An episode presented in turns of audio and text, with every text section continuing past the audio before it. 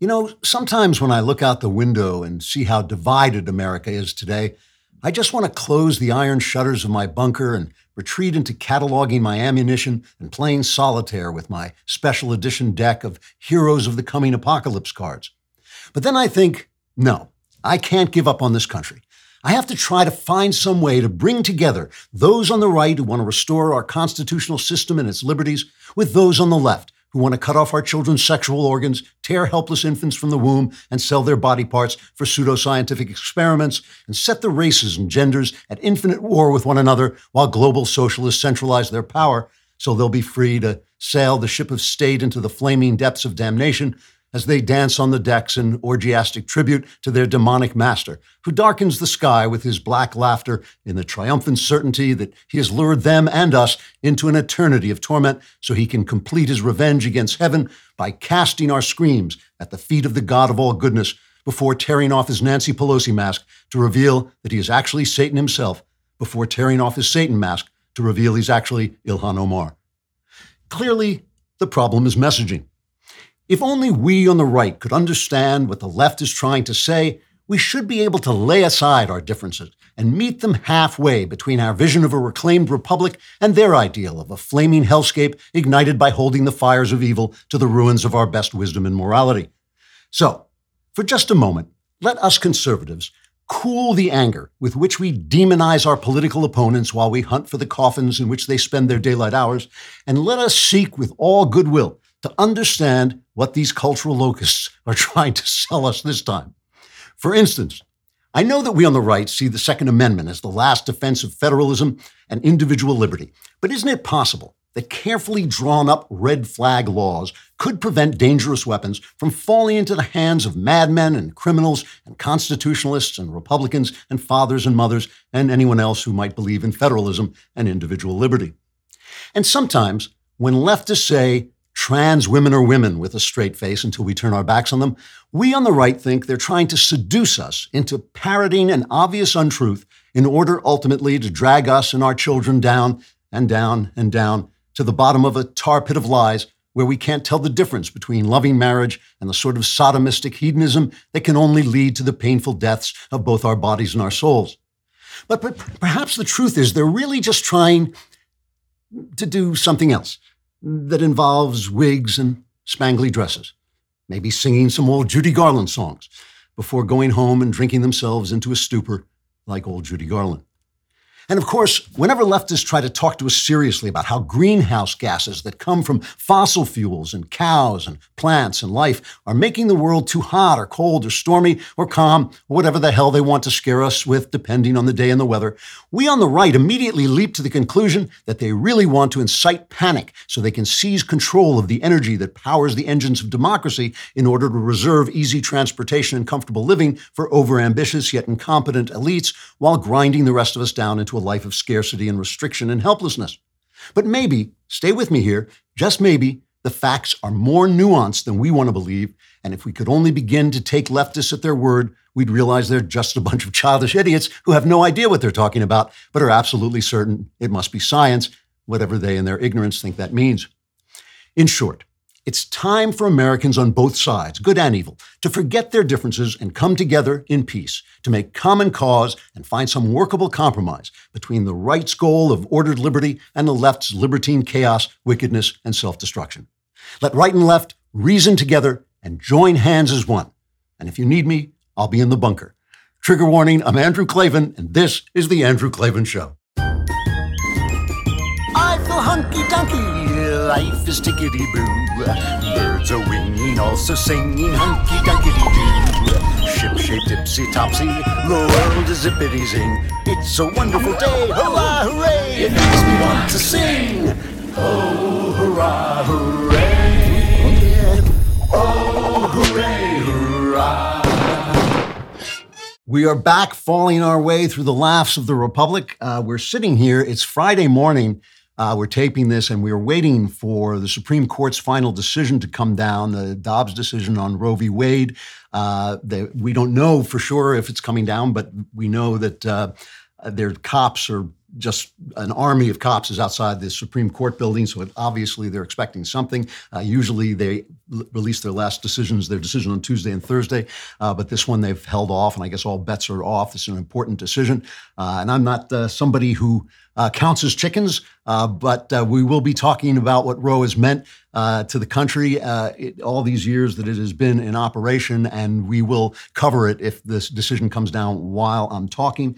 Uh, also, I'm really thrilled to have, we have Stephen Hunter here. Uh, if you are not familiar with Stephen Hunter, uh, you probably are if you've ever seen uh, Shooter with Mark Wahlberg. Uh, he, that's based on his work. He writes the Bob Lee Swagger Sniper uh, novels. And those of you who think that the culture belongs only to our friends on the other side, you should be reading Stephen Hunter. And he is, on top of being a best selling novelist, uh, he also knows more about guns uh, than some guns know. Uh, this is so. This is a great time to subscribe to the podcast uh, wherever you get your podcast. Give us a five star review. It's incredibly helpful uh, for us. Subscribe to my individual YouTube channel, the Andrew Klavan YouTube channel, and we will send you uh, give you exclusive content there that's not on the show. if you press that little bell, a building collapses somewhere, and it's I don't know why that happens, but that's the way it works. Also, if you leave a comment. Um, and the comment is sufficiently cruel uh, and just uh, obscene, we'll just include it in the show because it will fit right in with the rest of our content. Uh, today's comment, let's see if I can find it. Uh, today's comment comes from uh, Jonathan Schmidt. Uh, who says, with all this transgender nonsense going on, I just want to say I really respect Klavan. it takes a lot of courage to come out as bald. Some say it's natural, but I know Klavan has such meticulous motor control of his body. Uh, he chose it in solidarity to all the rest of us. Either that or the Klavanless weeks are start, starting to get to me. Um, actually, I think in keeping with transgenderism, I should come out uh, as someone with hair. What do you mean I don't have hair? All right, I know you wanted to hear me rap the Good Ranchers ad, but I'm not going to do it this time because I want to make sure you get it right. You need two things for July 4th fireworks and meat, American meat. And this year you can celebrate an American holiday with 100% American meat Good Ranchers is the place to get American beef, chicken, and seafood for your July 4th barbecue. My family eats Good Ranchers because they deliver 100% American meat right to the door for a great price. And once you subscribe, your price is locked in for good. That is a good deal right now. Plus, they're giving away two free ribeyes, $100 value to my listeners through July 4th. Go to goodranchers.com slash Klavan. Use my code Klavan to get two 18 ounce prime center cut ribeyes free with your order. But hurry, the clock is ticking on your free ribeyes. While other places will charge you over 50 bucks per steak for ribeyes like these, Good Ranchers is giving two of them away for free. USDA prime, 100% American steakhouse quality cuts of beef. Go to goodranchers.com slash Klavan and claim your ribeyes today before they run out. I know what you're thinking. You're thinking, I love American beef, but how do you spell Klavan. It's K L A V A N. So, no matter what happens with Roe, and, and, we don't yet know, or as I say, we're waiting, uh, I think we should begin at least with these inspiring uh, words from our president. This is cut 27. America is a nation that can be defined in a single word. I was going to put him, uh, foot, foot, that's that's that's what I that's what I want us to remember. It's a, still a nation, no matter what happens, it's still a nation that could be defined by. so, so listen, I you know I, am actually kind of. Uh, a little bit wired right now. I got to admit it. Uh, God has heard a lot from me about the this decision, the Supreme Court decision. Uh, I have been praying about it, and you know, obviously, it's the left is, has tried to sell the idea that if they overturn Roe v. Wade, uh, nobody will be able to get an abortion, and uh, unfortunately, that's that's not true, and that's it's actually not what it is that I find so powerful about this. I know that bad things are going to happen uh, and abortions are going to happen, um, and and I haven't got the power. Nobody has the power uh, except God to to put an end to that. Um, but but I think it's going to make a huge difference if Roe is overturned, and all of it uh, for the good and uh, I think it's going to be good for the left as well as the right. Not the far left, not the woke left, but they're a very small part of this country. You know, the, the woke people, I know that the people in Hollywood and the people in the news business, they think that it is, uh, that's the big part of the country, but that's nobody. That's like 10%, if 10%, under 10% of the country. Uh, they, they will suffer from this. But I think that the rest of America is actually going to benefit from it. And that's, I will talk about that as we wait uh, to see if the decision is coming up. But first, before I get to that,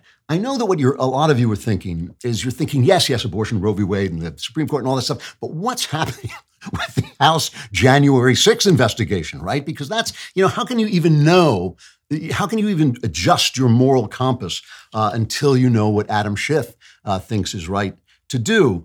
Um, and so, what I want to do is, I, we can't really tell you all the news from the January 6th committee. I just want to give you a news montage that we put together with our friends at Grabien uh, of what the news thinks, what the press, the news media thinks is important for you to know about the January 6th uh, hearings. And this is not off the topic of Roe v. Wade. I'll get back to it. I'll, I'll tie it in in a minute. But first, I want you to hear what's happening with the January 6th uh, commission, according to the news media. This is cut number three.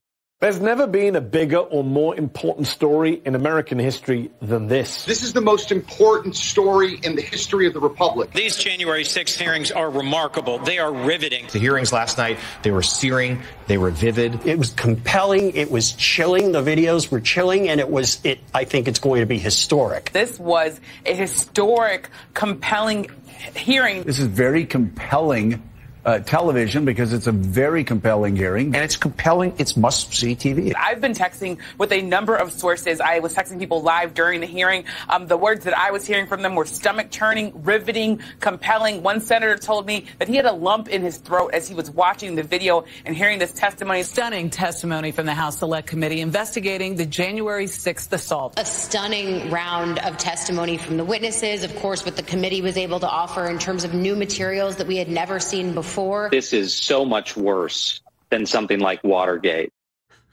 so, so that's what the news. The news media is going to get a hernia lifting this story. But also, we want to. That's the news media. What the news media feels. But also, I want to bring you some inside information uh, because Chuck Todd had a political reporter, Betsy Swan, on, and this is what she said. This is cut four.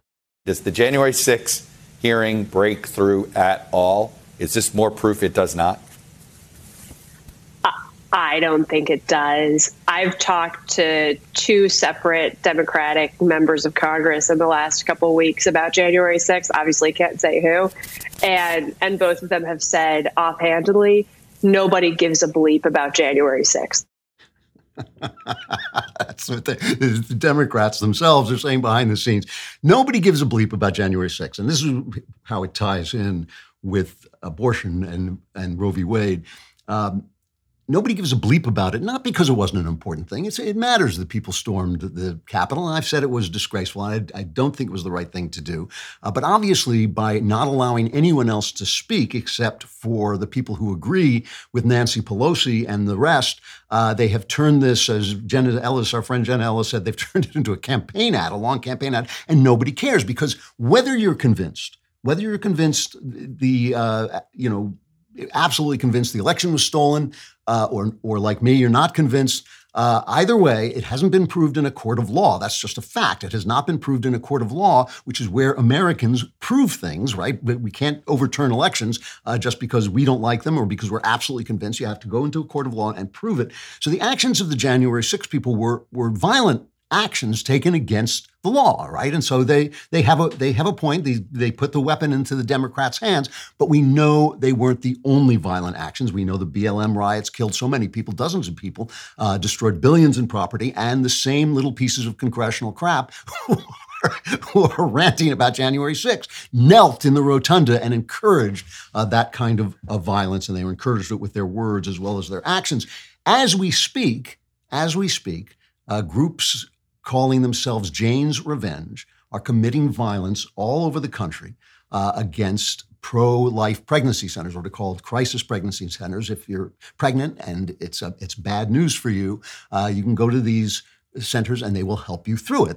But they're they're burning them down, they're uh, vandalizing them, they're putting out threats. They're saying if if we're not safe.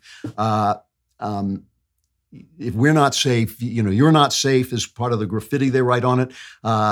Jane's Revenge uh, put out a message saying, for the allies of ours who doubt the authenticity of the communiques and actions, there is a way you can get irrefutable proof that these actions are real. Go do one of your own, everyone with the urge to paint, to burn, to cut, to jam. Now is the time. And they're saying if, in fact, the court does overturn Roe, uh, they want a night of rage, uh, which is reminiscent of the days of rage in the, in the 60s. Uh, that's that's what's happening in this country, and the reason it's happening has a lot to do with Roe v. Wade. We are so divided that political violence is in the air and is becoming acceptable, not, not just to the left, though more to the left than to the right, but to the right as well. I mean, January 6th, you know, like what, what were they? Obviously, some of the people were, who went into the Capitol on January 6th were actual bad guys, actual ruffians, uh, but a lot of the people just wandered in there. You know, even, even if the police opened the doors, you know, I don't know, I'd have had second thoughts before going in there, but this, this it's becoming normalized. And, and the thing about this is, is that the press can't see the the violence on the left, and they think it's all on the right. And this is part of the bubble, the, uh, the bubble. It's an iron lung that they live in, where they can't they think about this all through history. I, I, I, watch shows a lot of times that take place in Weimar Germany, which is the republic that fell and collapsed before Hitler came to power uh, in the 30s, right? And they always show you the same thing. They always show you the evil Nazi thugs uh, are committing acts of violence on the streets against the caring, decent socialists who are fighting back, and that's just not what happened. What happened was there was a revolution in Russia, a violent uh, communist revolution in Russia that, that included the czar and his children being brutally murdered, right? So the violence and the protests and the revolutionary uh, actions that were being taken by socialists were terrifying to the people in charge and to the country as a whole, right? They thought, oh, this is going to come here. They were afraid that this was going to come here. And that gave the Nazis credibility that they shouldn't have had, right? These evil people were given credibility, these evil, violent Nazis were given credibility by the evil, violent communists on the left. And wherever, whoever won, whether it was the communists in Russia or the, the Nazis in Germany, the, the, results were bad, right? These were bad people. These were violent people. They weren't just violent coming to power, they were violent once they got power, and the murders went on and on and on.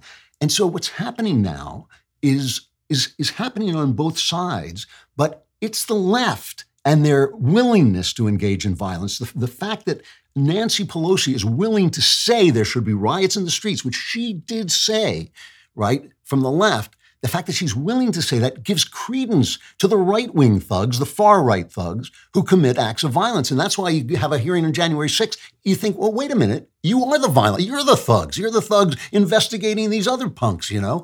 And so, and that violence, that idea that we can no longer uh, talk together, that we can no longer reason together, that we can no longer trust our leaders uh, to reason together and co- make compromises where everybody goes away a little dissatisfied, but also seeing the good side of it. That faith that we have lost is the cause of this. And so much of that, so much of that goes back to Roe v. Wade. And I will explain how in just a minute.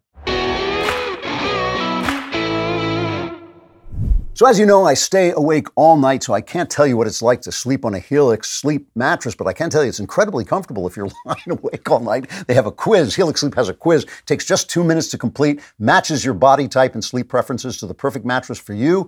Why would you buy a mattress made for someone else? With Helix, you're getting a mattress that you know will be perfect for the way you sleep, or in my case, stay awake. Everybody's unique, and Helix knows that, so they have several different mattress models to choose from soft, medium, firm mattresses. Mattresses great for cooling you down if you sleep hot. Mattresses great for spinal alignment to prevent morning aches and pains, and even a Helix Plus mattress for plus sized sleepers. So if you're looking for a mattress, you take the quiz, you order the mattress that you've matched to, and the mattress comes right to your door for free. You don't ever need to go to a mattress store again. Go to helixsleep.com slash Klavan. Take the two-minute sleep quiz. They will match you to a customized mattress that will give you the best sleep of your life. 10-year warranty. You'll get to try it out for 100 nights risk-free. They'll even pick it up for you if you don't love it, but you will. For a limited time, Helix is offering up to $350 off all mattress orders and two free pillows for our listeners. This is their best offer yet, so hurry over to helixsleep.com slash Klavan. As you lie awake at night, you can ask yourself, how do you spell Klavan? It's K-L-A-V-A-N. No E's in Klavan. I just make it look this easy.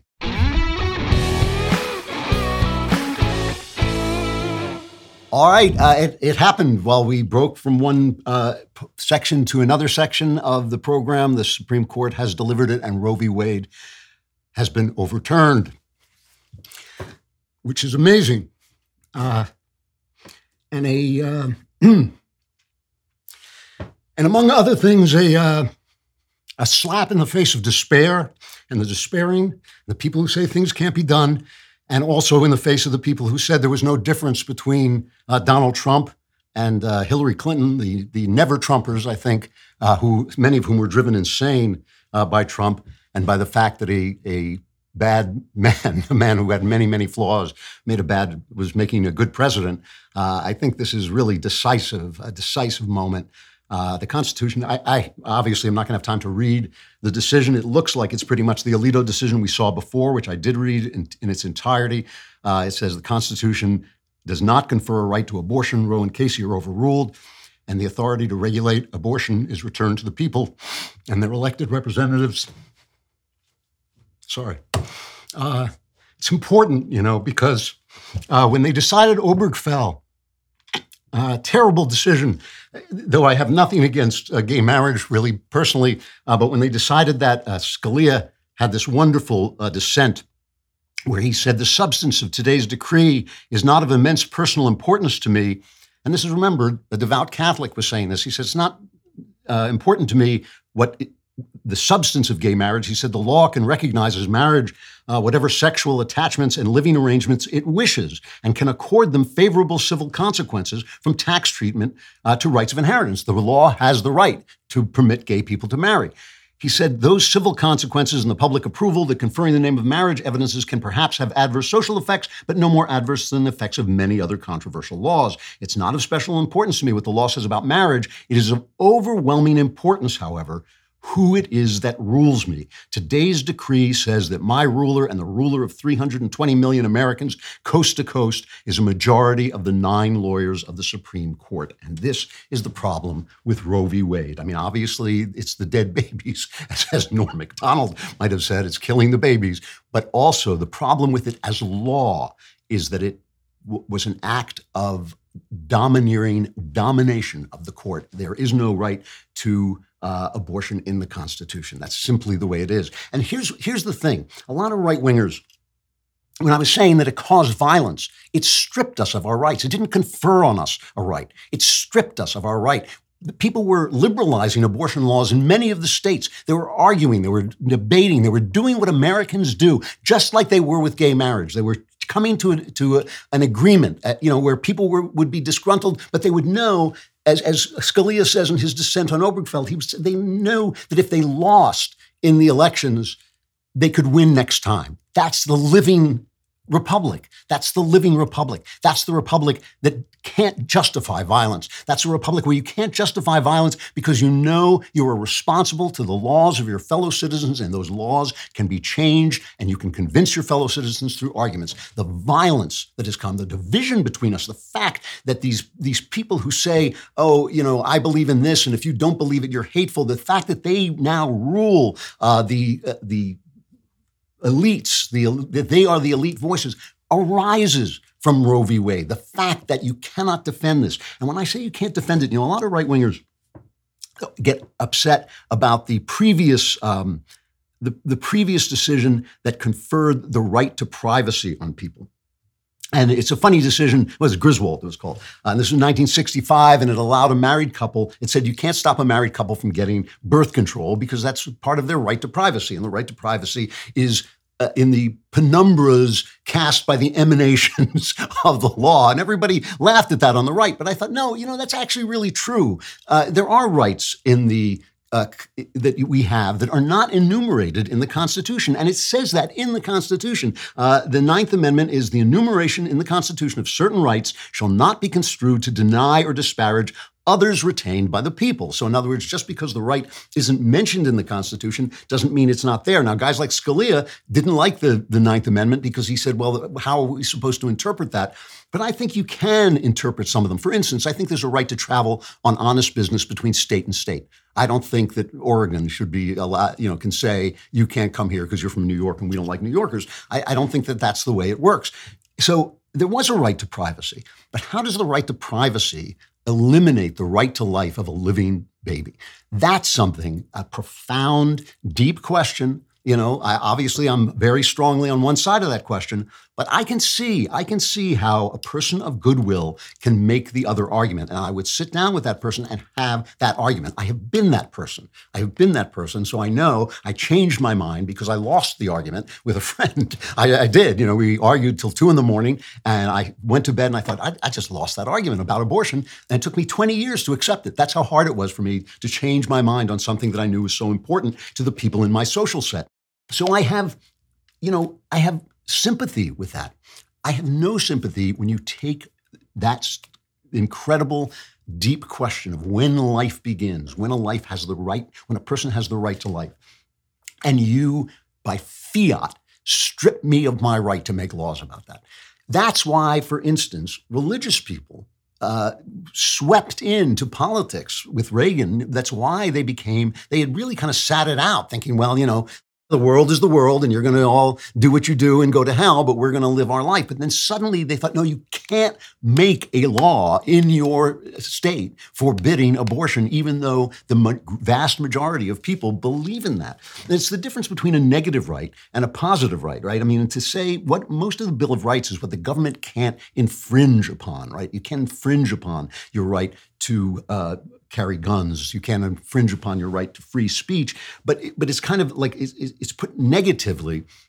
When you say you have the right to an abortion, you have stripped some, you've stripped everybody else of their rights. You've stripped everybody else of their rights to say this of this very profound metaphysical question is this baby a human being right? That's a profound metaphysical question. And what you're saying is we'll decide that for you. Well you, know, you don't have to discuss that. You're, this is not a free country. That, that free country thing that's you know that's on the advertisements. But then you get here and you know no forget it. You know that's how this violence uh, came about. That's how we got into this violence uh, into this period of violence, this period of, of, division. You know, I've been around now for uh, I'm 130 years old, I believe, and and I remember in America, I remember in America where it was um, a, a source of pride to Americans that we could disagree intensely and be friends.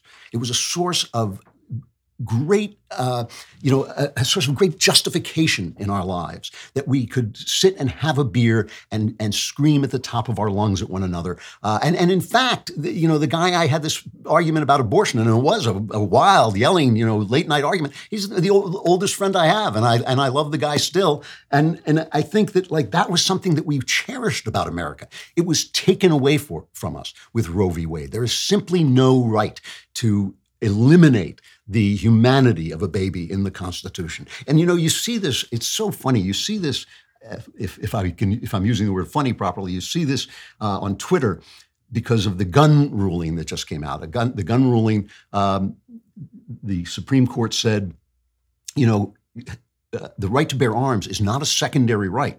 And New York had this, uh, I think it was over 100 years old law that said you could get a concealed carry if you could prove to the government that you had a special right to self defense, right? And the court said, well, no, no, you don't have to prove to the government that you have a right to free speech. You have that right. And gun rights are exactly the same. I mean, there are certain things that you just, certain rights that you just have. And so a lot of people were on Twitter saying, oh, well, you know, we have a right to carry guns, but we don't have a right to carry an abortion. How, how does the world turn so upside down? it's in the Constitution, which is the law of the land, you know. And I think that the, the left is going nuts. The left is going nuts for a very, very simple reason. I, I'm going to show you a video um, that it's a another one of these montage videos, and it's something that's being discussed in um, in in the media, which is are they being too fair to Republicans. I swear this is true. They're actually having these discussions. Uh, I, I, couldn't include the whole thing because it's just too long, but Brian Stelter's on there. Lester Holt is in there. And uh, here's, let's just play a little bit. It's cut 26. If one party, the dominant wing, the Trump wing of one party, is actually trying to overthrow American democracy, you as a newspaper have to be against that. You can't be neutral on that. You can't present both sides on that. We cannot have a false sense of equivalency about what is happening when it comes to politics in our country. There's one party right now that's not operating in fact. that has been mi- misleading the American people, and that is the Republican Party, sadly, of which I used to be a member of the Republican Party. Cannot pretend as journalists that it is equal. It is not. Democrats are doing their Democrat thing and they're being, you know, liberal and they want all these things. But that's the way normal politics operates, and you, we can deal with those things. There are far too many in our profession who are really normalizing what's happening right now in an attempt to be or appear objective, uh, in an attempt to say, well, we're going to treat both political parties equally, when we clearly have in this moment one political party uh, that is passing anti-democratic policies, uh, that is upholding people with authoritarianism ideas. So, so that's how they. When I call the, they say it's a bubble, and I say it's an iron lung. You know, Lester Holt goes on. He says we have to be fair to the the truth, but the idea that the people who reported on Russian collusion and Hunter Biden was Russian disinformation and the Wuhan flu didn't come from Wuhan, those people don't know what the truth is. The best they can do is gather the facts. And so their argument is, is untrue on the face of it, right? Because half of this country is Republican about, you know, uh, obviously they're not registered Republican. Let's say half of this country is to the right of center and half of this country is to the left of center. And a very small sliver agrees with Don Lemon. A very small sliver is, is what he represents of those woke, crazy people who, even in the, the places where I go, where people are really far left, people are saying under their breath, I don't, I don't agree with this. I don't agree that a, a man can become a woman. I don't, I don't agree with that stuff. These are far left people, but they still don't agree with this woke stuff. That is the bubble that they're in. So it's just, it's false reasoning. And because they are so closed off, because they're so closed off, they they don't understand. They don't understand. You know, they don't understand that this this is what the country believes. The country believes in its laws. It believes it can it can make laws themselves without the help of the Supreme Court, like slamming down on them, uh, declaring things that aren't true. You know, certain people just make my life so much easier and none of them work here. the reason is because we didn't use ZipRecruiter. If you own a growing business and need to hire, ZipRecruiter makes hiring so much easier because they do the work for you. And right now, you can try it for free at ziprecruiter.com/klavan. ZipRecruiter uses its powerful technology to find and match the right candidates with your job. You can easily review these recommended candidates and invite your top choices to apply. And ZipRecruiter has a complete suite of tools that makes it easy to filter, review, and rate your candidates. When you watch my show, you have to be thinking, please, please use ZipRecruiter. Four out of five employees who post on ZipRecruiter get a quality candidate within the first day. No wonder ZipRecruiter is the number one rated hiring site based on G2 satisfaction ratings as of January 1st, 2022. In fact, the hardest thing you have to do is to remember the special URL, ziprecruiter.com slash Klavan. That's where you go to try ZipRecruiter for free. Once again, that's ziprecruiter.com slash Klavan. But yes, you say, how do you spell Klavan? Well, you could hire someone to tell you it's K L A V A N. There are no E's in Klavan. ZipRecruiter, it's the smartest way to hire. The effects of Roe v. Wade have just been catastrophic. They've been catastrophic uh, to what they've done to the culture of this country. Uh, let me I, will read you something that it, that's kind of hilarious, but it, it really does relate uh, to, to, Roe v. Wade, and it, will get me. I, I, know I was uh, a little overcome there for a minute, for which I apologize, but this meant a lot to me. Uh, I think it probably meant a lot to a lot of you. Hilarious story in the New York Post. Um, I was. I was loveless. This is serious. It is serious, but it's just a hilarious story. I was loveless before I married a rag doll, and now we have a baby. And this is a story from. Uh, it's not from. It's not from America, but it's just. It's just so hilarious. It's uh, a woman named Marivone uh, Roca Moraes uh, complained to her mother about being single and stressed about not having a dance party. So to cheer her up, her mother made her a life-size rag doll, rag doll named Marcello. Uh, and she said, when I first uh, met Marcello and I was introduced to him. I fell in love with him. It was love at first sight uh, because I didn't have a partner to dance with. I would go to these dances but wouldn't find a partner. Then he entered my life and everything makes sense. And uh, she says he isn't the he's the man I always wanted my life as a ragdoll. And now they've gotten pregnant. She has a baby ragdoll. The picture is in the paper of her with a ba- baby ragdoll. It's funny, but it's sad. But I want to I want to compare it to this article in the Washington Post that was supposed to be an anti uh, an anti getting rid of abortion, whatever you want to say, a pro-abortion article, right? And it's about this this young girl, 18 years old, and she was in Texas, and she she wanted an abortion, but she found out about the law after she found out uh, after she found out she was pregnant, the Texas abortion ban went into effect. But that's what they call it. An abortion ban. It's not an abortion ban. It just cuts uh, abortion back uh, to very early on. And so it begins with what's supposed to be this tragic scene. She had twins. And says, that's the headline. The Texas teen wanted an abortion. She now has twins. And, and, here's the description. This is the opening, and this is supposed to be a tragic description, like a guy in hunger. You know, he's trying scram, scrounging for food or something like that. You know, the way you read a feature story.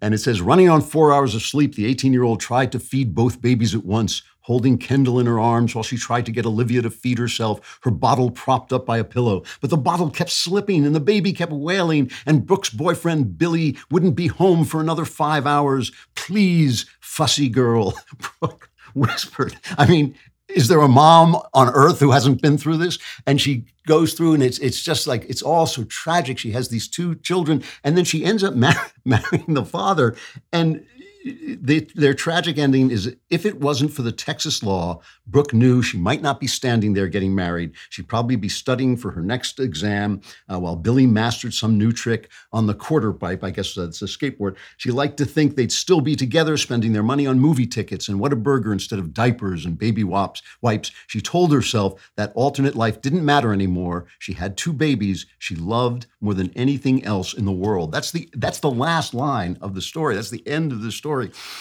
Because they can't tell the difference between a baby and a rag doll. They're the same as that woman with her rag doll baby. You know, the, when I said, I think it was last week, when I said Roe v. Wade decreed, decreed that we are matter decreed that we have no spiritual existence. Decreed, you know, they, they would make fun of religious people when they would say, well, you know, the body is ensouled, you know. But truly, truly, is there no difference between two cells that are separate from one another and two cells that become a unit and a new thing? Isn't that what life is? Isn't life all our, you know, when when I die, and I, I know that's never going to happen, but when, when I die, your cells go off on their own, right? But now they make me. Is that no, is there no difference between that? Is there no metaphysical difference? According to Roe v. Wade, there was not. According to Roe v. Wade, including, included in the right to privacy, was the absolute right to eliminate the inner life, the life of another person. And when you think where the violence comes from in our society, when you think why it doesn't matter to people, where people shoot each other with such heartlessness or, or wish each other dead on Twitter uh, or, or just take, uh, commit violence in the streets when they don't get their way, think about that. Think about the fact that your right to privacy, according to Roe v. Wade, included your right to erase the life of another person. And, and again, I'm willing to sit and argue with people of goodwill. And that's what's going to happen now. And that's my hope for the country. That's, what, that's why I, I find this look, this may devolve into civil war before I get out of here. I may, I may not be able to, to make it home. That's the bad version. And, and bad things can always happen, but good things can happen too, as this decision proves.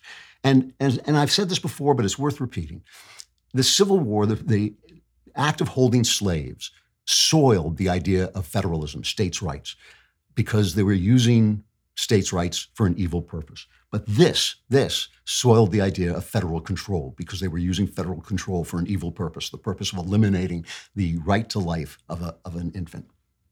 And, and now, I think, we will become more federalist in this moment. We are going to have to, unless unless we're going to tear each other apart with violence, unless we're going to accede to these 10% people of, of the wokes and maybe 5% on the right who are, are fascists, unless we're going to give up our country to, the, to those guys, we're going to have to come together and start arguing with each other. And who knows? You know, I may hear arguments where I say, yeah, I don't like abortion, but maybe it should be legal here or there. Who knows? Who knows? We are going to have to have open minds. We're going to have to sit down and have beers with the people we don't like again. And that, I think, is going to create a federalism of, uh, of culture.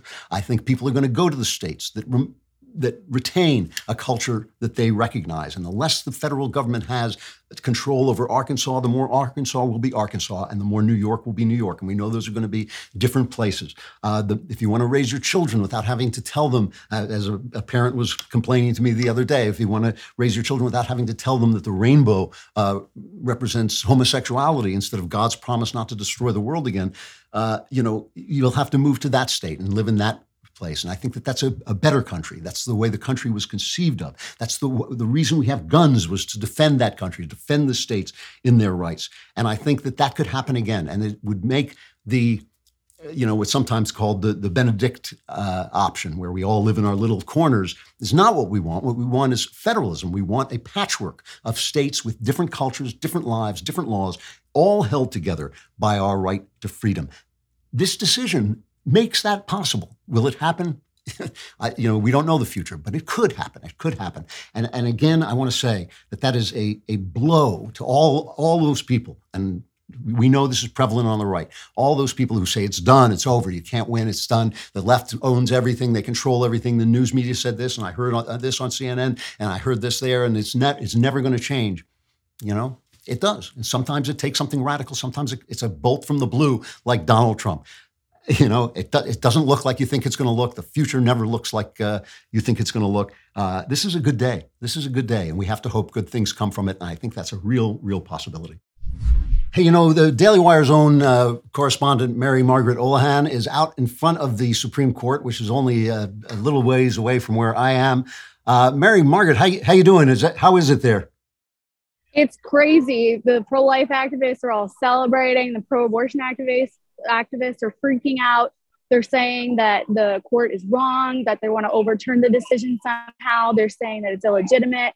There's peace out here all around. We've got police on bikes. Um, you'll see behind me, there's other officers.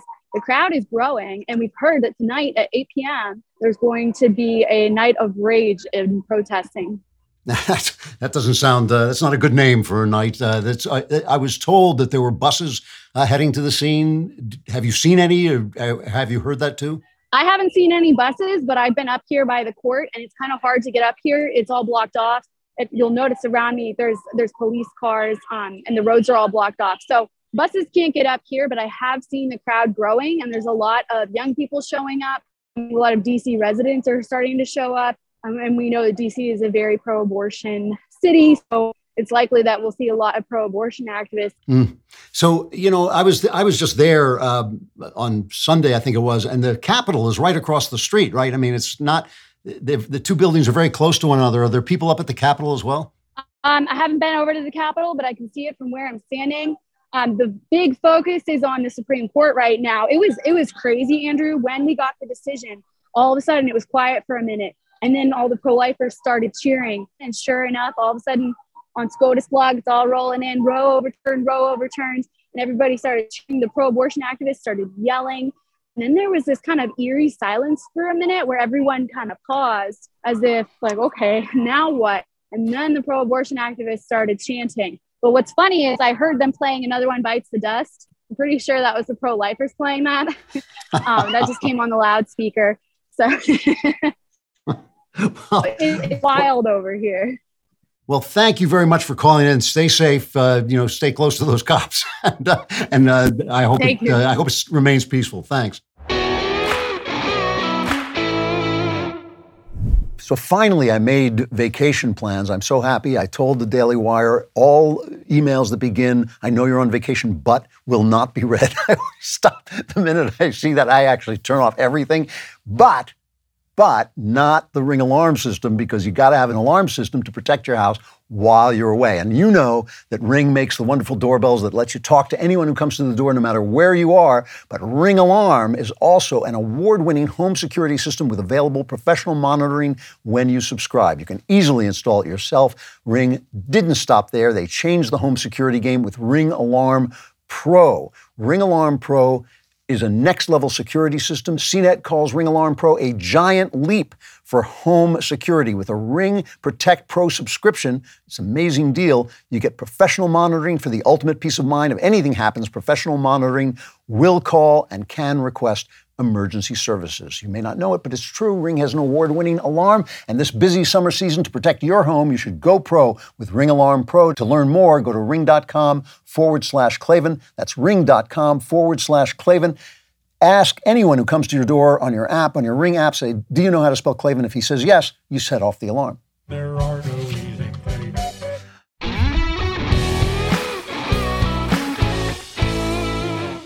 So this has uh, really been a good week. These decisions have been uh, terrific. The gun decision I mentioned before in um, uh, before in New York, where you they you know it's it's a really interesting decision because it it says you know you're still allowed to have safety regulations. You just don't have to prove to the government that you have some spe- that you have some special need.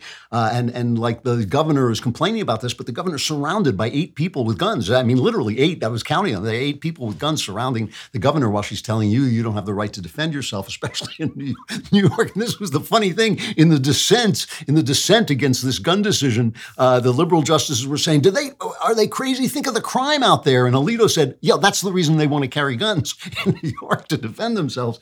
Uh, it, it, it is just fascinating, this thing with guns. You know, uh, in in New York, especially, it's so crazy. In 1990, I'm reading from a, an article in City Journal, which has covered New York so brilliantly all these years. Uh, this is David Dinkins' first year in office. There were 2,245 murders in New York, okay? 2,245 murders in, in a year. Uh, and then after 20 years of, of stop and frisk and other, you know, um, um, zero tolerance policies, uh, the number of murders had fallen to 417. That's a decline of 81%. And you know that many, many of those people were uh, minorities. Many of the people being killed were minorities. So Bratton and Giuliani and Kelly, who followed, uh, they re- and Bloomberg too, who kept those policies in place. They were saving these black lives, which we're told matter so much, and of course they do matter. They're our fellow citizens, and they actually they they matter as much as everybody else's life. And he was saving uh, those lives, and then by hook or by crook, the New York Times and the left uh, and one kind of I won't call her corrupt, but she was she she really diddled around with the decision uh, to make sure that she got uh, control of the decision. Um, they got rid of stop and frisk, and they and it really should be called stop, question, and frisk. And the whole idea was that minorities were more likely to be frisked. But of course, as Heather Mac Donald is always pointing out, it's, it's minorities uh, who were committing the gun crimes. And if you've ever sto- stopped with a cop, uh, here's like uh, Heather Mac Donald, also in City Journal. Um, saying blacks committed nearly 70% of all robberies. Whites, by contrast, committed 5% of all violent crimes in the first half of 2009, uh, though they are 35% of the city's population. And, and look, that's not it's not a, a, a, racial thing. It's not happening because people have one color skin over another, but it is there is a, a history in this country, and it has created certain situations, and people are in those situations. Um, living in those situations, and that this is the truth. And the cop is the last guy. I'm always saying this: the cop is the last guy. That's why politicians love blaming cops. They create the policies that ruin people's lives. People then commit crimes because they don't have fathers in their homes and they're living in, in intolerable conditions or bad conditions, and then they blame the cop for stopping them. You know, for being for being rough about it. But the cop is the last guy. Poor guy is sitting there catching the crap that the politicians throw down. And as I've said before, if you gave a cop uh, an app on his phone that showed criminal intent, he wouldn't be looking at the color of people's skins. He'd be looking at the app on his phone. He's not a racist. He's just trying to keep the peace because he knows that the people being hurt are also minority people. You know, that's that is the the real truth of it. Uh, so there was that, and there was this religious school decision, which is just a, a very important and part of a trend. Uh, I feel religious decisions. Uh, we were uh, talking about this last week too. The religious decisions have just been a, a mess, and this is is a case in Maine, uh, which is uh, the most rural state in the country, where they will give you money to subsidize your education if there's no public school. But they said, but you can't use it to go to a religious school. And the court said, well, no, you know, you can't penalize religion. You can't, you can't. Uh, the government can't establish a religion or declare that there's an established religion, which personally, by the way, I think would be fine in the states. That doesn't bother me at, all. But but uh, this is the way the the Constitution now reads. So, so, but you can't penalize uh, a school for being religious. If you're saying we're going to give money to people, uh, and and as I believe John Roberts said in this case, you know, you, there are other ways to deal with this. You could build more schools, or you could supply transportation, or have boarding schools, or whatever you want to do. But what Maine can't do, he said, uh, is subsidize private schools while excluding the religious schools. And, and the reason this is so important, and the reason it's so important about this bubble that the left is in, and this bubble that really does uh, condone the violence on the left, is blind to the violence on the left, which is, I think, much of the violence in this country, but sees the violence on the right, which is also bad. Remember, I'm not supporting the violence on the right. I'm just saying that, it, that it's, it's one thing, it's one organic uh, creature, this violent, this political violence that is rising up in front of us and that, you know, is fearsome because it can lead to civil war. And we do not want that. Even if you think we do, we don't want it. Um, but one of the things about this bubble is, is they really think that religion is bad. You know, they think religion is bad. All they think about is religion is, oh, you won't let me be gay. You know, that's, that's, what, that's what they think religion is. And and yet and yet, through all of history and even unto this very day, the wisest people, the wisest people, the smartest people, the people with the highest IQ uh, have believed in God.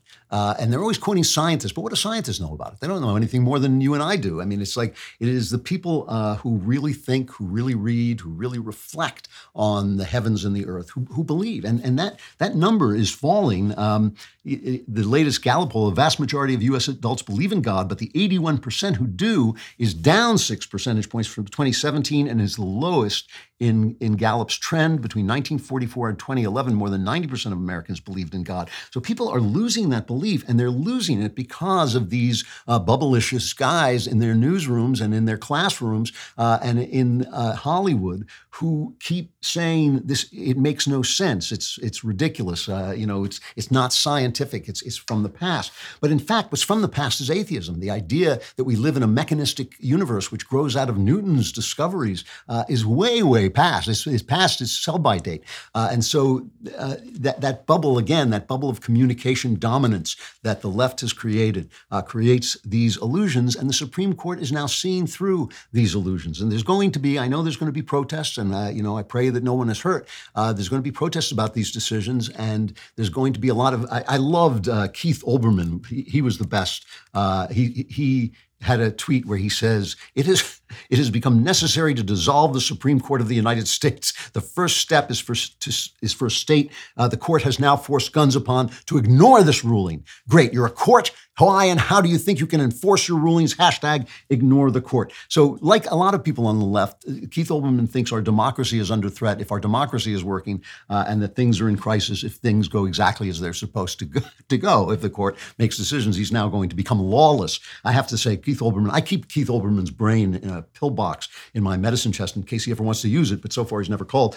Um, but, but, you know, it's typical of the left. It's typical of the left because of this bubble they've created for themselves, which they thought was going to enclose us. But in fact, it has trapped them in a world of their own opinions and a world of their own illusions. And that world, too, is contributing to the violence. And that's why I'm, I'm hoping, I'm truly hoping that when people see what these decisions mean, that they mean more freedom and more uh, local government and more ability to argue with and compromise with and confront uh, the people you disagree with, uh, that they will see this is good for the left, too. This is it is a good a federalist world is a good world for all of us. A free world is a good world for all of us. And this week, I feel we took some giant steps in that direction. So, when you heard me talking about my Helix mattress and how much I liked it, you were probably thinking, gee, I wish they made sofas. Well, guess what? They do. They just launched a new company. It's called Allform, and they make terrific sofas. What makes an Allform sofa really cool is that, for starters, it's the easiest way you can customize a sofa using premium materials and at a fraction of the cost of traditional stores. Pick your fabric, the sofa color, the color of the legs, sofa size, and shape to make sure it's perfect for you and your home. They've got armchairs and love seats all the way up to an eight seat sectional, so there's something for everyone. You can always start small and buy more seats later if you want your Allform sofa to grow and change with you when you move. Allform sofas are also delivered directly to your home with fast, free shipping. In the past, if you wanted to order a sofa, it could take weeks or even months to arrive, and you would need someone to come and assemble it in your home. Allform takes just three to seven days to come in the mail, and you can assemble it yourself in a few minutes, no tools needed. To find your perfect sofa, check out allform.com slash Klavan. And Allform is offering 20% off all orders for our listeners at allform.com slash Klavan. By the way, if you sit on this and you put your feet up, you'll probably want to say, how do you spell Klavan? It's K-L-A-V-A-N. K-L-A-V-A-N, there are no E's in Klavan. So a lot of people advertise nowadays that they, especially conservatives, that they're going to bring out a movie or a novel that's uh, not woke, and I always think that's that's not enough. You know, I mean, if you're complaining that you can't find anything to read, uh, one of the reasons maybe you're not reading Stephen Hunter, and uh, Stephen is a best-selling author of the Bob Lee Swagger novels. Bob Lee uh, Swagger is a sniper his new book is targeted. This is my signed copy because that's how cool I am. Uh, but the, I'm just going to read you a bit of the flap copy. Uh, and the, when I finish reading you this flap copy, you will order this book. Uh, I, I, guarantee it. Uh, after pulling off the best shot of his career and thwarting a dangerous terrorist, uh, Bob Lee Swagger learns that no good deed goes unpunished. Uh, though his takedown of the would be assassin nearly cost him his life, the U.S. Congress has summoned him to court. A hard headed anti gun congresswoman has accused Swagger of wanton endangerment, uh, determined to make an example of him. He goes before a hostile House Judiciary Committee, but there is an attack, and it says soon the very people who had deemed Bob a criminal are depending on him to save their lives. If you don't love these books, I love them. I, I read them all the time. Uh, I'm so happy to have him here to talk about guns, which he knows more about than I think uh, just about anybody. Uh, Steve Steve, welcome. It's great to see you. Thank you, Drew. It's very, it's so much fun being here. I have to ask you because I read your a couple of times I have read your books and my jaw drops at the stuff you uh, put put in there. Do you catch any flack uh, from your publishers about it? Um, if so, it's not directly reported to me. That book, for example, I went through two publishers, and oh. the reason for the uh, disconnection with the first publisher was never made explicit. It had to do with their interpretation of my misinterpretation of a contract. And I mean, you know from your own experience how preposterous all this gets when, when lawyers get involved. And at a certain point, the amount of detail just crushed me to the ground. And I said to my agent, who for once answered my phone calls, happened to get her on a good day. She she said, I said, Esther, get me the hell out of this. And she placed it elsewhere quickly.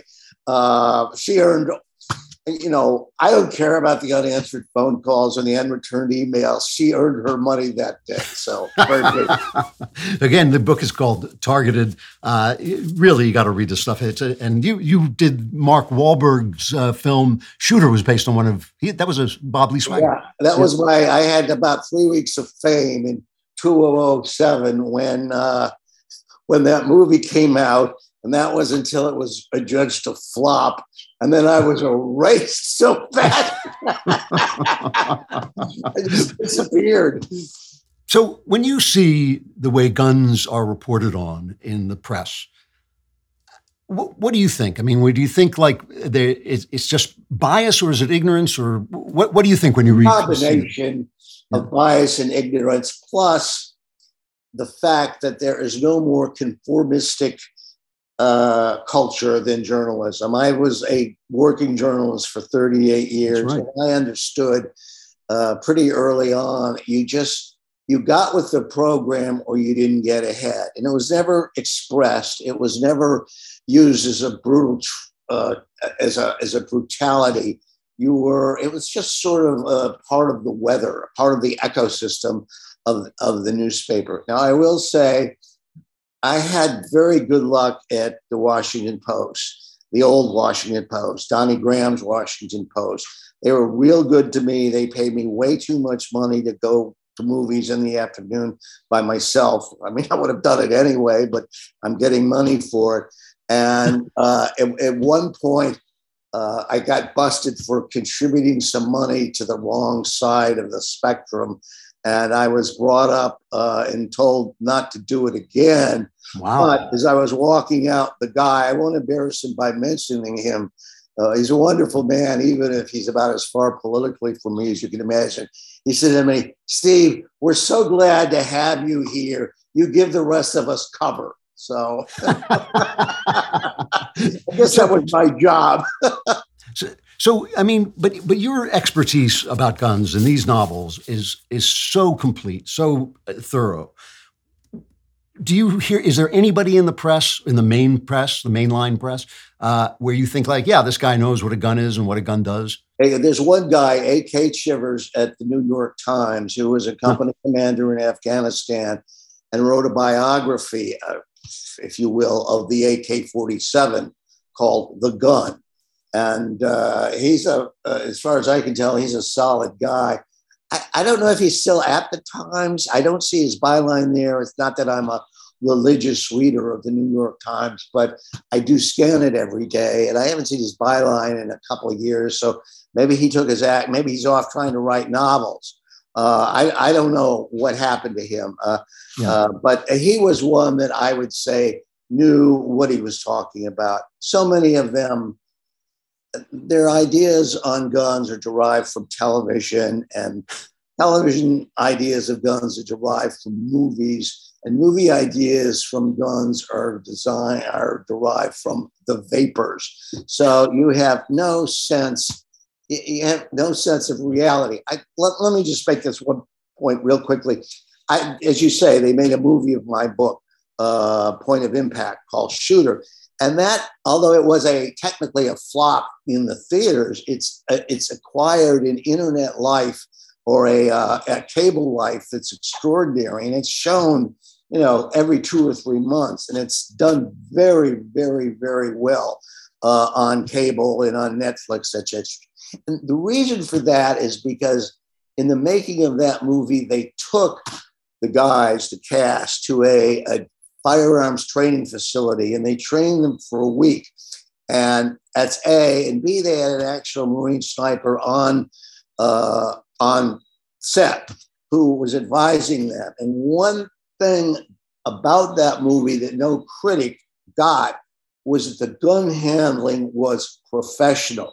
And mm. even if you don't know anything about guns, you are aware that you're seeing something different. Uh, it's just not the same generic running through blizzards of gunfire untouched, you know, and they're not always, you know, in every movie with guns in it, the guys click their, you know, their pumps or their slides or their cylinders, and it's just like a clickorama because the directors love the drama. And it, it, if you know guns, that becomes preposterous. It just becomes ludicrous. And it's, it's, it's an immediate signal that these people don't know what they're doing. And thus, you can't rely on them for any information at all. So, um, mm, yeah, it's, it's just there's so much misinformation out there. And one of the things I try to do as a novelist was bring some reality to the uh, to the to, to the field that looked at those kinds of incidents and dramatized so, incidents. So, speaking of people we can't trust, the the one group of people in the country that I might. Uh, refuse to allow to let them have guns uh, are Republican politicians because they keep shooting themselves in the foot. They should. Uh, they, 13 of them. Hey guys, how about a nice game of Russian roulette? I mean, I mean, here they are. They they're looking at a midterm where they could win like every election in the country, and they go out and they make put this gun. They call it a gun safety bill. Now, it, it's not as bad anywhere near. The Senate passed it, I believe, already, so it's going to the House. You're right. It's not terrible it's not as bad as so let me talk to you about it again we're talking to stephen hunter the author of target targeted one of the bob lee swagger sniper novels uh, just t- terrific stuff truly um, so i'm going to read you some of the some of the things that are in the bill so there's $750 million, which I think is chump change to the government, right, to help states implement and run crisis intervention programs uh, to implement and manage red flag programs. So, what is what is wrong with a, a, a good red flag program? Well, the opportunities for mischief are endless. Uh, theoretically, there is a, uh, a uh, due process aspect of this thing, and a federal judge has to get involved. But knowing how bureaucracies function and, uh, and, and how the government functions in any event, I know that's going to get blurred and lost and twisted, and it's going to open a lot of people up to uh, to mischief against them. Um, if you have a political opponent, if you have a broken marriage, if your boyfriend is cheating on you, and any of those are gun people, an anonymous phone call puts them in a lot of trouble and they've done nothing illegal. And I, I just consider that, eh, you know, you'd say, well, you know, it's for the kids. But the, the, the real point here is that none of this stuff can be demonstrated to do anything for the kids. Uh, there's no uh, there's no evidence that uh, you know. I mean, the red flag stuff is the flavor of the week for the left. Uh, there's no evidence that it's ever saved life one. It's just it's just sort of virtue theater. You know, it's preening before the cameras. Uh, it's uh, it's showing up. you know, your your base constituency, and it, it's it, it's just money wasted and and poorly spent and we could be doing more practical things to prevent specifically school shootings than trying to monitor the entire population of America for the one psycho moron in uh, you know uh, Sausalito Falls, Ohio. It's just it's just an enormous expenditure in time. What, what would you do to protect the school? What? I'm glad you asked. I have a three point program. The first thing I would do is I would not arm teachers, but I would arm one member of the staff secretly.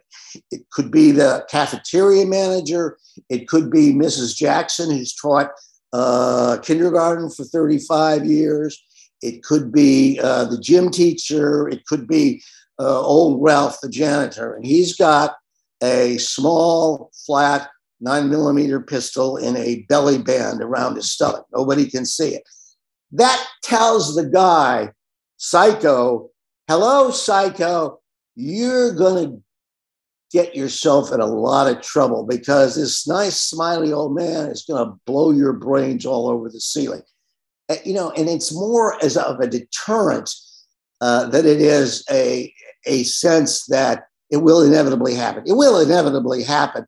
But I, to me, that makes a lot more sense than uh, than you know putting Sam Browne belts and peacemakers on the hips of on the hips of home econ teachers. And that, that, I don't really I don't think that that's not a good idea. Who thought that was a good idea?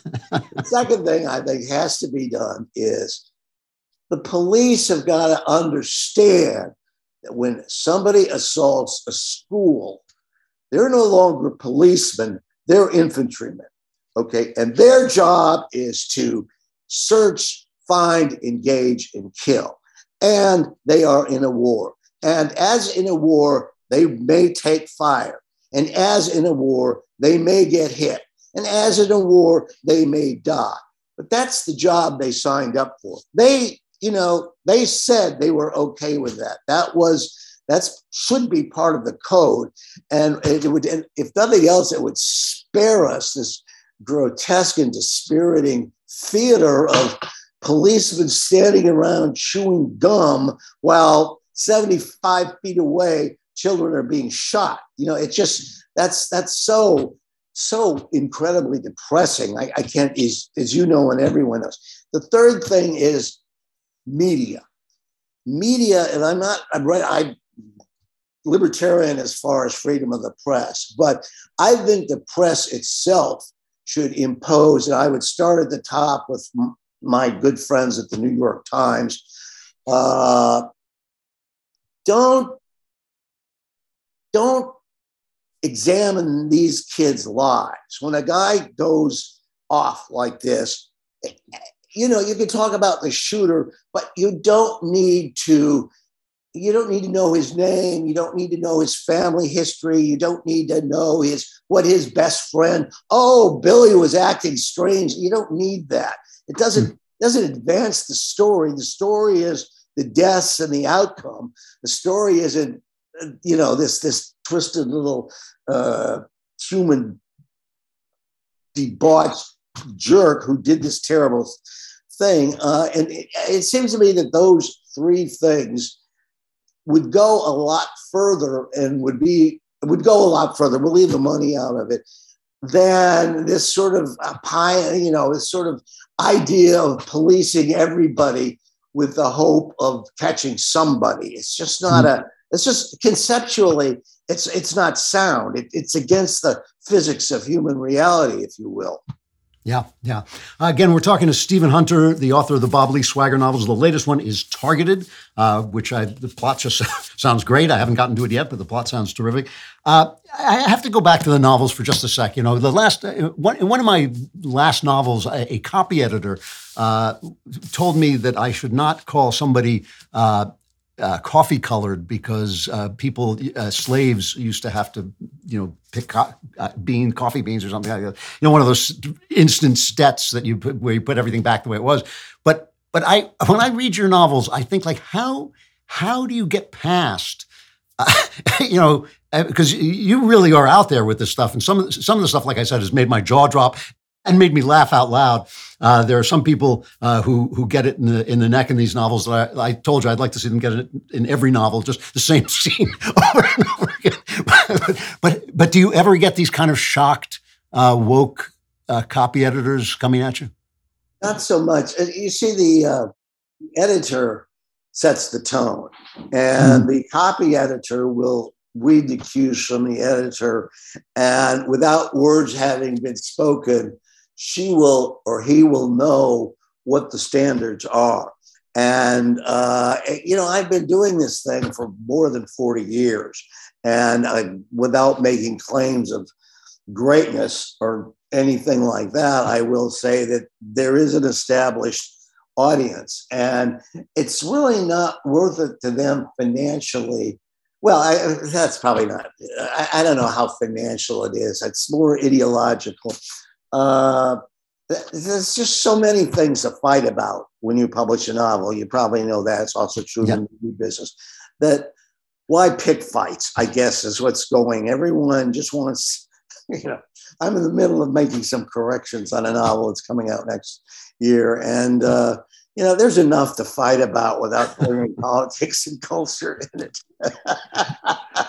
All right, Stephen Hunter, the author of the Bob Lee Swagger novels. The latest one is Targeted. Steve, it is great uh, to finally get to meet you in more or less in person, and I hope you'll come back and we'll talk again, uh, and I, even off the air. Thank you, thank you so much, Drew. I'm uh, I'm very pleased to be here, and I'm very I appreciate your uh, I don't know I appreciate your emotion for me. Yeah, oh, quite the right word, but something like that. I know that's why we take all our time to pick these words. A- anyway, thanks, man. And I like that. thanks very much, Steve. I'll talk to you again. Bye bye now. If you're sitting in your car and you're writing to the mailbag asking why you can't get a date, it may be because your car's not running. And maybe your car's not running because you don't go to rockauto.com. When you say rockauto.com, it solves both problems at once. First of all, women just love it. They love the sound of that. rockauto.com. They just swoon for that. They'll be pounding on your door and saying, Get your car fixed so we can go on a date. And you'll get your car fixed easily by going to rockauto.com to shop for auto and body parts from hundreds of manufacturers. The rockauto.com catalog is unique. It's really easy to navigate. You can quickly see all the parts available for your vehicle and choose the brand specifications and prices you prefer. If you can just get, you got to push the women out of the way so you can see the screen. RockAuto.com has always reliably low prices, and they're the same for professionals and do it yourselfers. Though if you become a professional at saying RockAuto.com, your life will be golden. Go to RockAuto.com right now and see all the parts available for your car or truck. Write Klavan in their How Did You Hear About Us box so they know I sent you. How do you spell Klavan?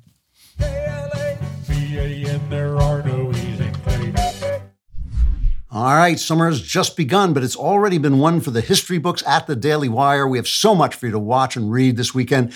What is a Woman? Matt Walsh's documentary is one of the most talked about films in America and just terrific. It's got a 97% fresh rating from more than 5,000 reviews on Rotten Tomatoes. Uh, the book, What is a Woman, is now a national bestseller, so be sure to pick up your copy of that on Amazon or wherever you buy books. Then there's Gina Carano's triumphant return to the silver screen in Terror on the Prairie, a fantastic film, but also an important important one because of what it represents. Disney canceled her, we uncanceled her, and together we proved you don't need Hollywood to have a Hollywood ending. And you'll definitely want to tune in to Sunday Special this weekend because our special guest is award winning author and investigative journalist Matt Taibbi. You get all of this and so much more when you become a Daily Wire member. The rest of the summer is bound to be jam packed. There's never been a better time to become a member. Just go to dailywire.com slash subscribe for 25% off your new membership. That's dailywire.com slash subscribe today. Join the fight.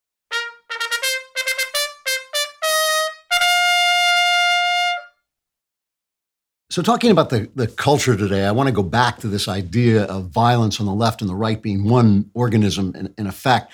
And to talk about this, uh, I have to talk a, a bit, uh, I have to say something vague about Adolf Hitler. And whenever you talk about Hitler, you are endangered that the people who go out of their way to try and make you look like a, a fascist or a bad guy, uh, you have to make sure you're being very clear so at least the honest people understand what you're saying. Because I remember uh, Ben uh, Shapiro once at a March for Life uh, was asked something about whether he would allow an abortion to stop evil from happening. And he said, you know, I wouldn't kill baby Hitler. I would take Hitler, baby Hitler, out of his family so he wouldn't be abused and hopefully wouldn't grow up to be Hitler, which is not only uh, a good answer, it is the only humane right answer. And they made it sound like he was sort of making it was absurd. They made it sound like he was making some kind of excuses for Adolf Hitler. Uh, so l- let me just start by saying Hitler bad. I'm not not a fan. Uh, you know, he was uh, an evil psychopath uh, and uh, as close to the Antichrist as has on the earth. So nothing I say is meant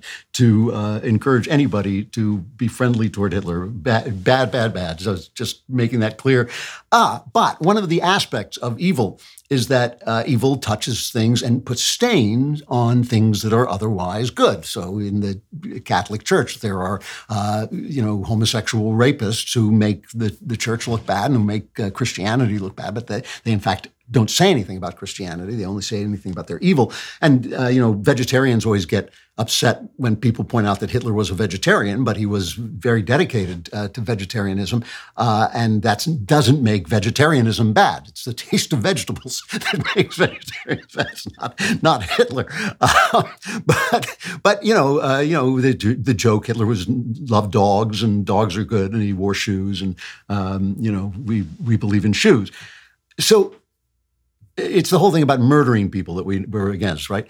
Uh, but one of the things that Hitler touched was romanticism, and uh, that tainted romanticism. And uh, I define romanticism uh, in very broadly as the idea that the human heart is part of reality, that our way of looking at life uh, is uh, is is part of what makes life worthwhile, and also part of the reality of life. So, um, so that when people say that beauty is in the eye of the beholder, I say, say, well, yes, the way a rainbow is in the eye of the beholder, there is something beautiful, uh, and there are things that are not beautiful, and human beings are created to see that. And it's the collaboration, in the collaboration between reality that I always talk about, reality and the human heart, uh, that the experience of life uh, exists and matters, but also the experience of God's creation continues. We continue uh, as God as God's image in the world. We create we create the world and continue his work of creation by the love that we have for one another, by the beauty that we appreciate in the world, uh, by the feelings that we have and the grief and the, all the different emotions.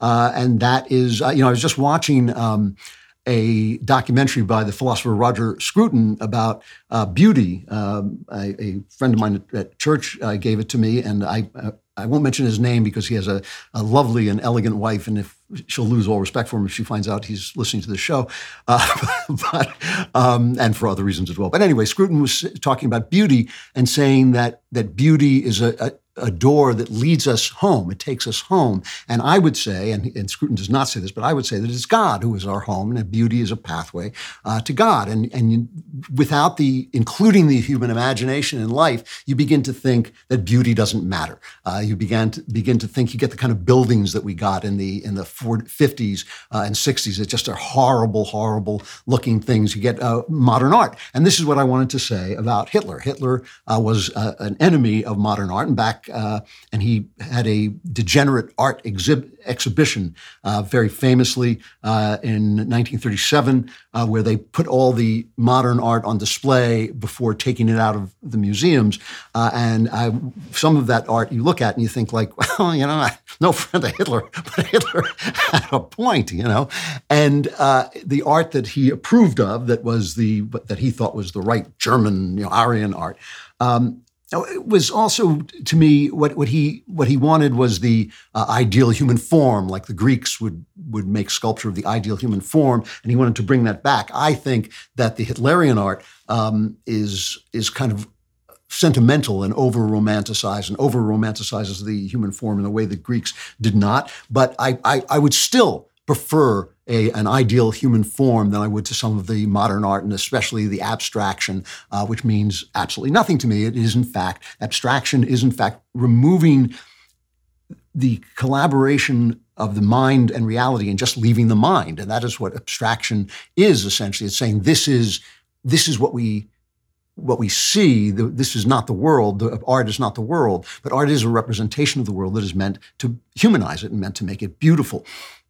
The thing about, of course, uh, Hitler and his ideal art and the and his not modern art is you can use it for evil purposes. And this is the idea of romanticism. This is why people uh, say romanticism is bad, because it reintroduces the uh, authority of the human imagination, and sometimes the human imagination is corrupt. So, for instance, here's this uh, this picture of Hitler as a knight in shining armor, this horrible, you know, gnarled mind, and this twisted uh, murderer of children, and you know, this this evil beginner of wars that left 60 million people dead. And here he's a knight in shining armor. Clearly, that is applying uh, a an evil value to something that speaks to us of good, the, the image of a knight. Uh, and and I complain that the left does this in the movies all the time. And the biggest example of it is V uh, for Vendetta, uh, where uh, you know the the V for Vendetta guy is is fighting uh, fascism. Um, well, here's here's a, a, clip to show you what I mean. It's uh, cut twenty three. Oh my God, that's God Save the Queen. My parents took me to when they hung it at Gallery Twelve. I thought Sutler had it destroyed. He believes he did. Cost me more than this house. But no matter how bad I feel, it always cheers me up. What is that? It's a copy of the Quran, 14th century. Are you a Muslim? No, I'm in television. But why would you keep it? I don't have to be Muslim to find the images beautiful. so, so this was taking place in the middle of the war on terror, and the Christians are the fascists, and the Parliament uh, is is representative of fascism, and it ends with the movie ends with them blowing up Parliament, the, the British Parliament, the mother of all all parliaments. And so, essentially, what they do is they make it look like a fight for fascism, but they plug in the values uh, that led us to freedom, like Christianity. They plug in that into the fascist place, and they make out the give them the fascist uniforms and these kind of weird cross-like symbols. Uh, and the Quran becomes, I don't have to believe in, you know, here's the guy's gay, the Stephen Fry, uh, not just Stephen Fry, but also the character he's playing in the movie uh, is gay. And so, you know, the Quran is not exactly friendly uh, toward gay people. And look, I'm, this is not to knock the Quran. It's simply saying that uh, they wouldn't have done that with the Gospels because they, they have established in the movie that the Gospels are evil and the victims are the nice Muslim people who are being torn apart. And so, you know, you can plug in um, bad values into good images. And that's the thing. Those images have a truth. Beauty is truth. Truth is beauty. But you have to find that truth and you have to trust the truth and you have to look for it uh, in order to find it. And that's where Hitler uh, goes wrong, even though I, like I said, I agree with him uh, about uh, the the degeneracy of, of, modern art. Uh, I feel that about modern art the way I feel about rap. Uh, not that there are no talented modern artists, not that there. I think there's extremely talented uh, rappers, uh, but the form itself is mistaken. The form itself is is less beautiful, uh, and and this is something that that happened after the wars, uh, really after World War One. when they when artists began to say that beauty uh, is not the thing we're searching for. And this is where you got like an unmade bed. Uh, Scruton talks about this in his documentary. You get an unmade bed as a work of art or a, a urinal uh, as a work of art. And the artist would say, well, because I say it's a work of art, because it's in a museum, that's what makes a work of art. Uh, and, and uh, again, not including this idea of beauty. It's to disturb you. It's disturbing. You notice this all the time. This movie, that movie was really disturbing, is a word of praise. But in fact, there's no, I, I mean, I could kill a child and it would be disturbing, uh, but it's not art.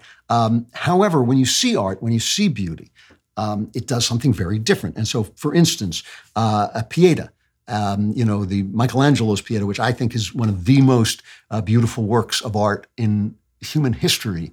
Uh, but think about what it's about. A Pieta, of course, is a, a statue of, uh, or yeah, statue of um, uh, the Virgin Mary holding her son Jesus after he's been crucified, usually holding him on her lap. And um, it's ex- this statue is extraordinarily beautiful. But think of what it is. It's the saddest moment in, in, in, human history, but a sad moment in anybody's life. A mother with her dead child uh, is maybe the worst thing that can happen.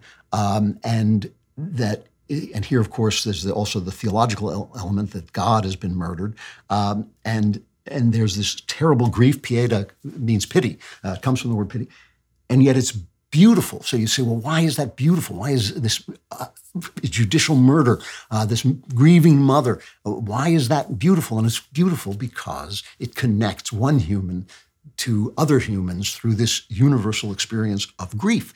And that is where the beauty comes from. The beauty comes from the connections between us and the humanization um, of of who we are. And that's why, when you go back to that Hitler as a knight, that's why Romanticism is frequently returning to the Middle Ages.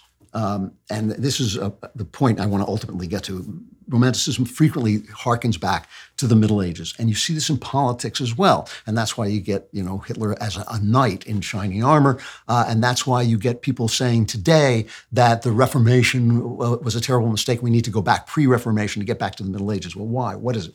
Because in the Middle Ages, the religion was so pervasive and so complete, and God was not dead. He was very present in people's minds that everything spoke, uh, became beautiful. The things became beautiful and enchanted. The word they often use is enchanted. They say after the Middle Ages, the world became disenchanted, and that's why we came to this modern art. Um, here's the point I, I want to make about ugliness, though. Ugliness from good people, disturbing art from good people, puts beauty into the hands of evil people.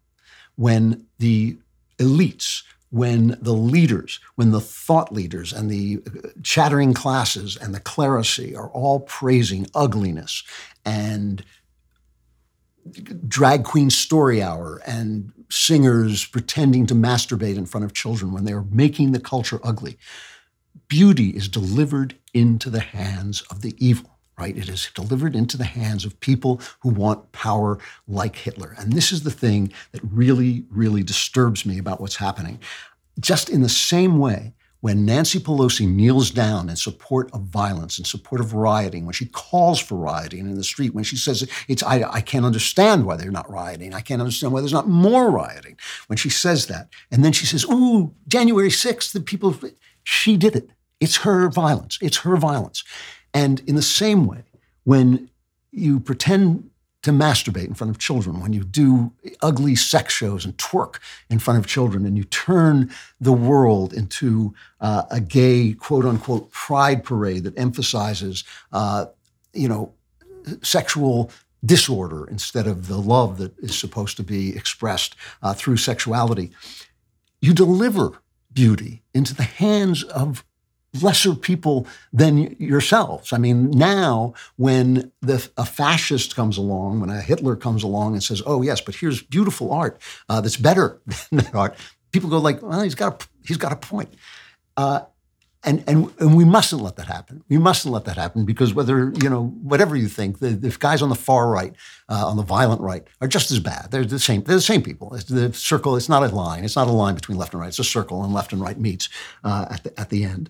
And so to, to recreate a beautiful world, and this is something I want to be talking about more as we go on uh, in later shows, to create a beautiful world is in fact the mission of right wing culture, of conservative culture, uh, of culture that believes in freedom. And when I say conservative, what I mean is the culture that believes in freedom. Our mission now is not to create any culture, not to create right wing culture, uh, but to create beautiful culture. Uh, and culture, as I said, beauty can come out of grief, it can come out of injustice, it can come out of ugliness, but it has to be human and it has to be full of the things that we know to be truth, which is what makes beauty. All right, an exciting show, a lot happening today. Really a big, big day, a big week. And now, time to solve your problems. It is time for the mailbag. My message is simple. I was going to put him. Uh, put, put, That's going to be my answer to all the questions. Uh, from Jim, what drives you to keep getting up and trying to change things when personal attacks are happening more frequently? As a budding content creator, backlash is always an ever present force, and I'm looking for pointers. Bless you, and thanks for reading. Uh, well, first, I, I, don't see myself as, as trying to change things. I, I, things in some in some very deep sense, things don't change.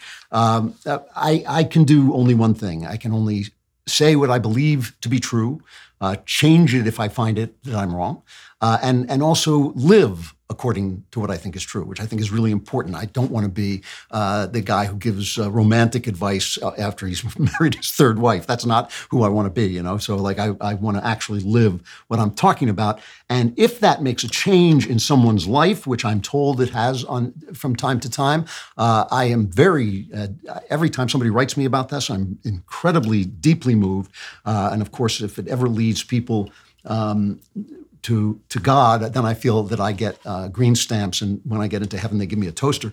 Uh, so that's that's the way I think about it. So now, uh, you remember when you were born and you signed a contract that said you'd be able to speak the truth without getting attacked? yeah, that, that, never. Oh, that never happened. Oh gosh, you mean when speaking the truth you get attacked? Yeah, that's what happens. That is what happens. And so, uh, what I would say is, there's a price you pay for everything. Uh, the price I, you know, I have paid quite a lot, uh, in, certainly in cash, uh, for saying the things that I say. I've, I've, paid it in lost friends. I've paid it in lost relatives, um, and um, and in the things that people say about me. Who told you that it wasn't going to be like that? And is it worse now than it has been in the past? Yeah, it probably is. Uh, and is it getting worse? Yeah, and, you know, and probably get worse before it gets better. Um, and so that's the the landscape and i don't know what you're looking for. You know i always i always get a little bit miffed i have to uh, be honest because i get i get a lot of the calls now. Uh, you know when i started talking about the culture nobody was listening but now i get a lot of people calling me up and saying you know i'm gonna i'm gonna start a, a tv company that produces conservative content, but I'm going to travel beneath the radar. And I always say the radar goes right down to the ground. There's no beneath the radar. And if you don't come out and say who you are and say what you mean, then when they get you, when they cancel you, no one will be there to defend you. Uh, you know, at least if they cancel me or they try to cancel me, everybody's going to know what it's about. You know, if they if they say, uh, you know, he said this, everybody's going to know what I believe because I tell you what I believe, and I'm not trying to hide anything. So uh, have courage uh, or don't. You know, it's like whichever you want. But if you don't have courage, don't do this. Um, from Rob, I'm a big admirer of yours. Your humor and insight is a source of great joy each week. Thank you so much. My question is in regards to formally converting to Christianity from Judaism. Uh, I've gotten this letter. I think he sent it to me personally, and I can't really answer questions like this personally. Uh, he comes from a Jewish background. He feels Christ's presence in his life. Um, his mainly through the influence of my wife, he says, but through my own spiritual journey. Uh, my problem, however, is I know that my mother and grandmother, uh, who are Jewish, would be deeply saddened and hurt if I were announced to them that I've chosen to go down this path. My relationship with both would be deeply strained. I'm torn on how I should proceed. I don't want to be baptized and keep it a secret from them, though I have considered it. Uh, having read and loved your book, The Great Good Thing, I know that you went through a similar situation with regard to your father. And that he passed away shortly after your conversion. Actually, he passed away uh, right before I was baptized, and but I knew he was dying, and so I never told him that, I was being baptized because I didn't want to break his heart. But had he lived, I, I certainly would have. Um, not because I wanted to break his heart, but because I don't don't want to live a lie. Uh, so he says, "Please guide me. I cannot think of anyone whose advice would be more apropos in this matter than yours." And yeah, that, that's all I can tell you. You can't live a lie, and um, you you know, in my case, because I'm you know, I speak in public. Uh, it would have meant my father opening the newspaper one day and reading, you know, an article or an interview with me and, and, finding out about it. So I was definitely going to tell him. It was literally as he came to my house, and I was considering, was this the time to tell him that he announced that he was ill? Uh, and so, uh, as I tell the story in in the Great Good Thing. Um, but yeah, you you can't. Um, you can't live a lie. I mean, it, it, first of all, you can't become a Christian and live a lie because Christianity is the opposite of that. Christianity is uh, living the truth. Uh, and so uh, you're stuck. And it's painful. And I hope your mother and grandmother will understand. Um, they may be more understanding than you think, uh, but you should tell them with um, uh, gentleness and compassion and understanding that it, that it hurts them.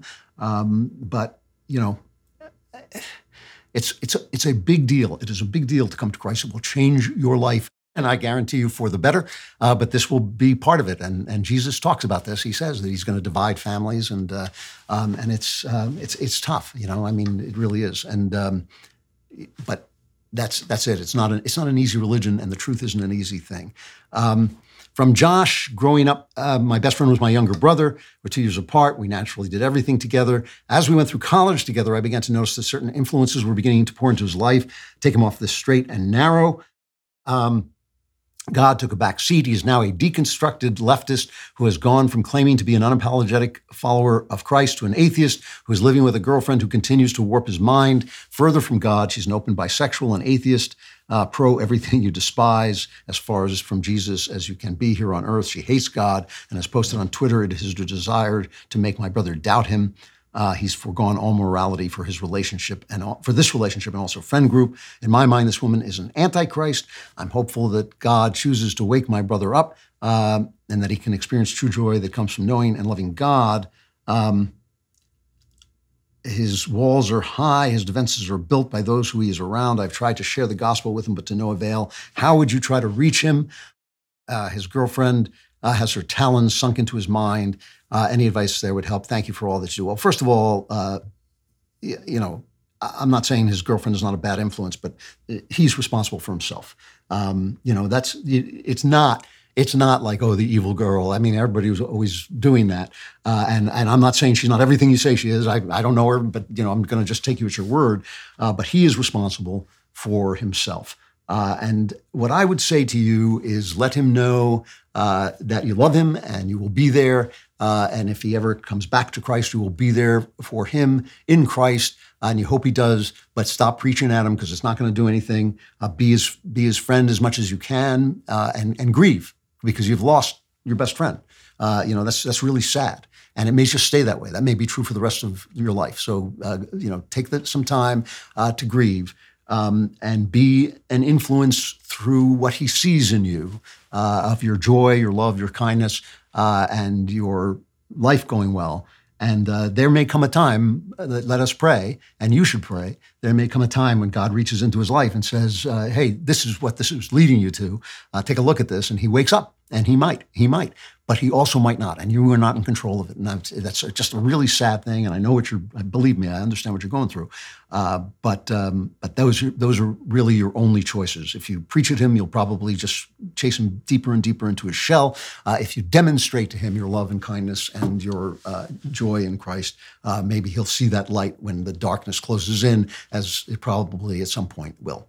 Um, that's the best I can do for him. Sorry. Uh, all right, I'm going to stop there um, for a couple of reasons. But one reason is, is I send you off into the uh, inky darkness of the Klavanless week um, I think it is a this is an excellent time uh, for us to just say a quick uh, word of thanks uh, to the former president of the United States, Donald Trump, for his and, and to Mitch McConnell uh, for engineering these excellent uh, appointments to the Supreme Court, uh, who have done a great and good thing today. and I think we should end with our one of our favorite montages that we don't get to use very much anymore, the Trump happiness montage. So with this, I say to you, we will be back back uh, next Friday, uh, or I think maybe we may be on Thursday next week. I'm not sure, but we'll be back with the Andrew Klavan Show. I am Andrew Klavan. We're going to win so much. We're going to win at every level. We're going to win economically. We're going to win with the economy. We're going to win with military. We're going to win with health care and for our veterans. We're going to win with every single facet. Zippity-da, my, oh my, what a wonderful day. We're going to win so much, you may even get tired of winning. You'll say, please, please, It's too much winning. We can't take it anymore. I feel pretty, oh so pretty. I feel pretty and witty and gay. We have to keep winning. We have to win more. We're going to win more.